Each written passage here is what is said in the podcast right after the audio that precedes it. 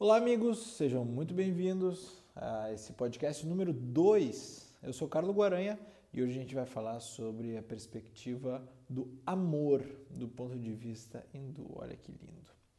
Muito bem, aqui no Ocidente, quando a gente fala em amor, em love, a gente pode ter várias interpretações. Para o hinduísmo, para a cultura sânscrita, isso tem 4 palavras diferentes que definem bem direitinho 4 níveis de amor específico que uma pessoa pode experienciar. Eu vou dissecar bem cada um desses conceitos aqui para que você tenha melhor entendimento de cada um deles e até poder perceber em você mesmo isso acontecendo. Primeiro nível de amor que a gente tem na interpretação hindu se chama Kama. K-A-M-A, e é o termo que dá origem ao livro mais famoso de Tantra no Ocidente, que é o Kama Sutra. O Kama é um amor relacionado diretamente com as emoções, okay? É o nível mais denso de amor. É ali no Kama, por exemplo, que mora o tesão, aquela vontade de transar com uma pessoa. É ali que mora a paixão. É ali que mora a emoção forte, que move um sujeito às 3 da manhã da sua casa, 30 quilômetros até a casa da menininha que ele está afim, ou vice-versa. É a força que move montanhas, né? A força sexual no sentido mais literal da palavra mesmo, da reprodução. É aquilo que está inerente à espécie humana, realmente é uma força muito grande que tem aí dentro do Kama. E o Kama, ele tem poder sobre você. Esse tipo de amor que tem relação com o tesão, com a emoção, que aqui no hinduísmo é um tipo de amor. Não é feio ter tesão por alguém, não é feio estar apaixonado. Isso também tem uma fragilidade aí, né? Quando a pessoa está apaixonada por outra, existe uma fragilidade, se essa paixão termina ou se há aí uma frustração com relação a isso, existe sofrimento. Então é uma coisa realmente intensa, o ponto de vista do Kama, que é esse nível inicial de amor. Muito bem, o segundo nível de amor que temos, o segundo tipo, vamos botar em tipos de amor, se chama Prem ou Prema. O Prem, P-R-E-M, Prem, com M mudo, né, no final, ele é o segundo tipo de amor. Esse segundo tipo de amor é o que a gente encontra, por exemplo, na relação do pai para o filho, da mãe para o filho, do filho pela mãe. Percebe que esses 2 tipos de amor agora, esses 2 iniciais, eles têm relação direta com um vínculo próximo que tu tem com a pessoa, ok? Então tu vai sentir tesão, que é o primeiro amor, o Kama, tu vai sentir uma paixão forte por uma pessoa específica. O Prem, que é o segundo nível, tu vai sentir pela tua mãe, pelo teu pai, pelo avô, pelo filho, pela filha, por um amigo, um amor sincero entre um casal, um amor sincero entre amigos.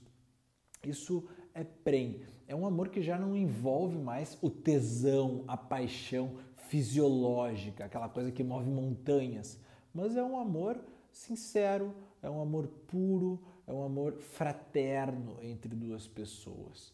Isso também é um tipo de amor e está relacionado diretamente com a pessoa lhe desperta esse sentimento, assim como anteriormente também no Kama, a pessoa lhe desperta essa paixão, aqui a pessoa também vai despertar, vai construir, né, um sentimento de Prem, um sentimento de amor verdadeiro entre 2 pessoas. Muito bem, então temos o Kama, que é relacionado com o tesão, com a paixão. Segundo, a gente tem Prem, que é esse amor mais fraterno, esse amor que não tem tanto envolvimento sexual e depende também de uma outra pessoa despertar e construir isso em você. É um amor muito lindo, o Prem. Muito bem, depois, no nível seguinte, temos Daya. Daya significa literalmente dó. Então, Daya, ele é um amor desperto muito mais facilmente, ok? Então, para que você construa, por exemplo, Prem, que você sinta Prem por uma pessoa, deve ter ali uma história da relação de amizade, de uma relação familiar, que vai construir isso em você. O Daya é você estar andando na rua, num dia chovendo, e olhar um mendigo passando frio e pegando chuva. Você sente um amor, uma compaixão por aquela pessoa específica, que faz com que você olhe para os lados, veja se tem alguma loja com um cobertor, alguma loja com uma capa de chuva, com um saco de lixo para botar alguma coisa para proteger esse cara que está sofrendo ali, entendeu? Então você sente dó, você sente um amor por aquela pessoa e não necessariamente precisa ter construído um vínculo com essa pessoa, um vínculo de amizade, mas você sente o mesmo amor por essa pessoa. O sentimento de ajudar, de querer ver aquela pessoa feliz tá ali presente, de ver aquela pessoa bem tá ali presente, mesmo que não seja um amor de tesão, mesmo que não seja um amor de pai para filho, de filho para pai, de amigo sincero para amigo sincero, mas é um dó. Você vai olhar para aquela pessoa ali e falar, meu Deus, eu quero que essa pessoa saia desse sofrimento aqui, desse frio. Você vê alguém passando fome, você vai lá, compra uma marmita no restaurante e vai levar essa comida para a pessoa. Afinal de contas, aqueles R$12 da marmita vão fazer muito menos diferença para você e vai mudar o dia daquela pessoa. Você começa a enxergar a possibilidade de ajudar pessoas que você nem conhece e amá-las tanto quanto seu pai, sua mãe, seu filho, sua filha. É você olhar para os outros com um olhar um pouco mais de dó. Dó, literalmente dó.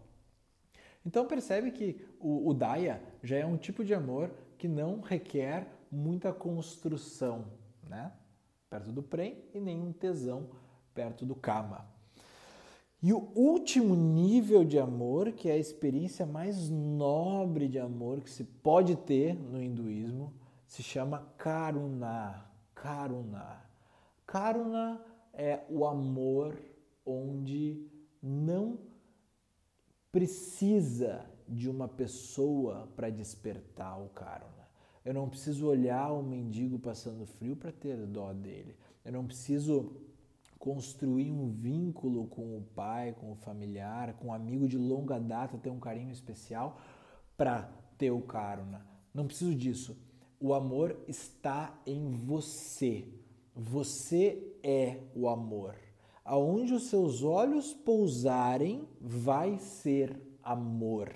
Então aqui não é unidirecional e dependente do objeto, do mendigo, do pai, da mãe, da paixão. Você é aquilo. O Karuna não é um sentimento.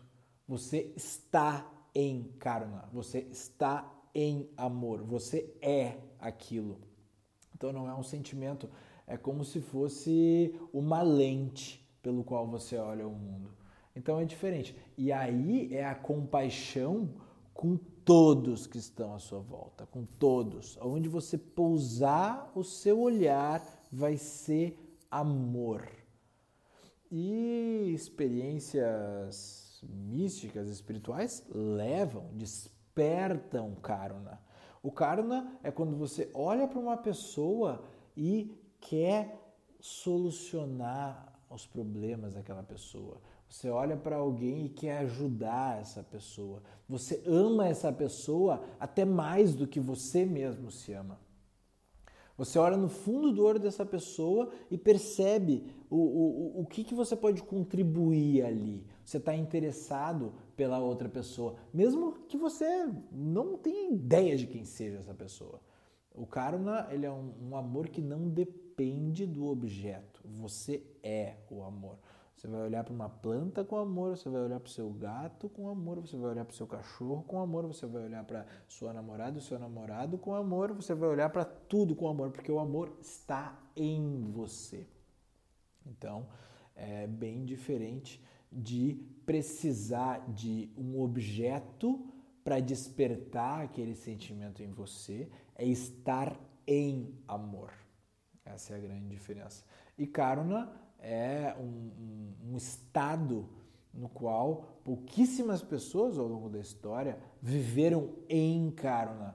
Pela minha experiência pessoal, isso é despertado através de práticas, através de meditação, através de equilíbrio interno, mas isso aos poucos ele vai murchando e daqui a pouco surge novamente, daí ele murcha, mas alguns personagens na história têm esse Karuna constante, são bem raros personagens, mas é muito curioso, porque aqui temos no Ocidente, né, uma palavra só para definir o amor, e perceba como essas quatro classificações de Kama, Prem, Daya e Karuna são formas de amor bem específicas, né?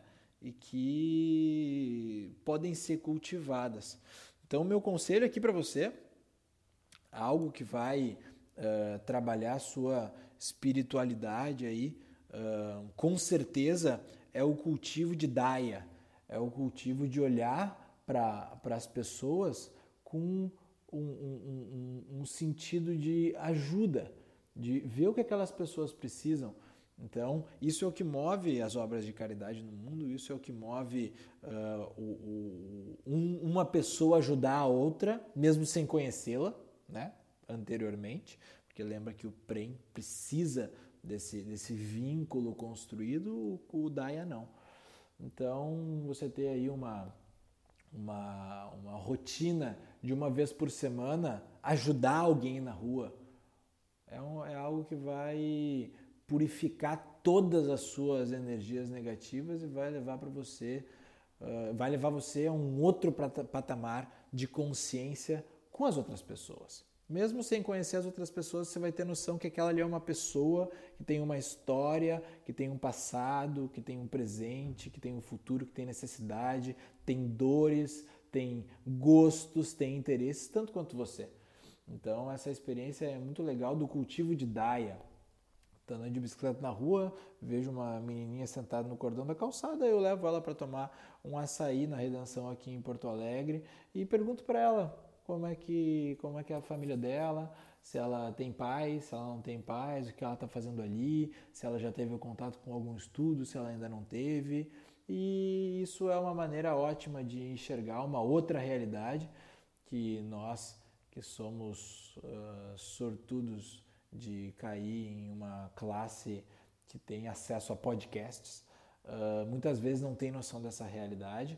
E muitas vezes a gente nem vai ter noção falando com essa pessoa, porque a experiência que ela tem é muito mais reveladora do que o diálogo dela, né? Mas é uma forma excelente de você começar a perceber um pouco outras realidades que compõem aí o universo. Ok?